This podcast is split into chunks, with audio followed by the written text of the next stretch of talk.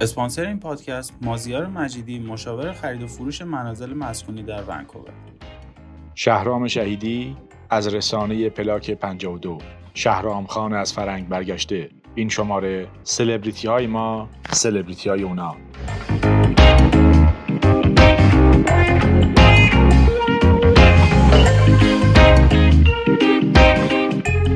راستش امروز می‌خوام در مورد موضوعی حرف بزنم که خیلی مورد پسندم نیست.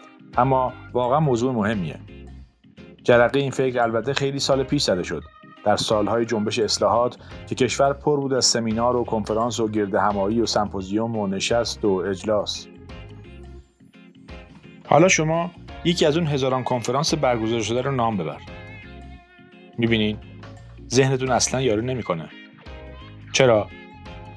برخی صاحب نظران معتقدند دلیل اینکه ذهنتون یارو نمی‌کنه اینه که جنس ایرانی خوب نیست.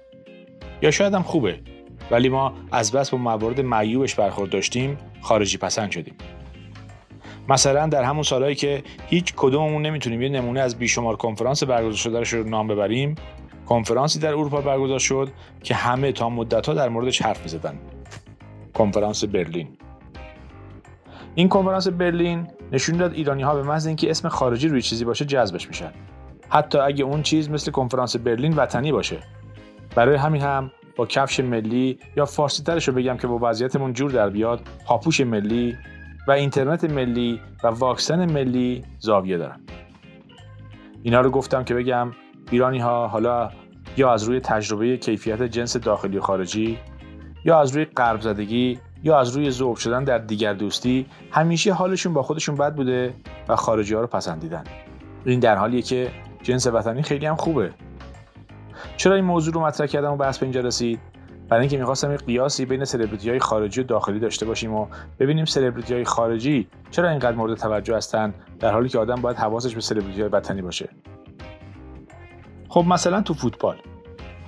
شما از یه طرف رونالدو و رو داری و از طرف دیگه خدادادزی و سیروس دین محمدی. رونالدو تو کنفرانس مطبوعاتی بازی پرتغال مجارستان دو بطری کوکاکولا رو گذاشت کنار و به هوادارش گفت آب بخوریم. بعد همه براش خش و ظرف رفتن. پوگبا هم در کنفرانس مطبوعاتی بازی فرانسه و آلمان یه نوشیدنی الکلی رو گذاشت پایین. خب اینم شد کار. به شما چه که مردم جهان نباید نوشابه الکل بخورن و این دو ماده برای سلامتی مضره. در عوض ما خداداد و دین محمدی رو داریم که وقتی درصد بالایی از جمعیت کشور میگن این کار رو انجام نمیدن اونا جلوی دوربین میشینن و مردم رو به ایجاد حماسی حضور در اون کار تشویق می‌کنن.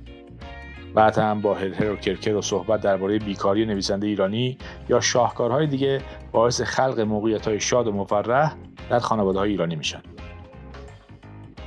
خب کدوم خوبه؟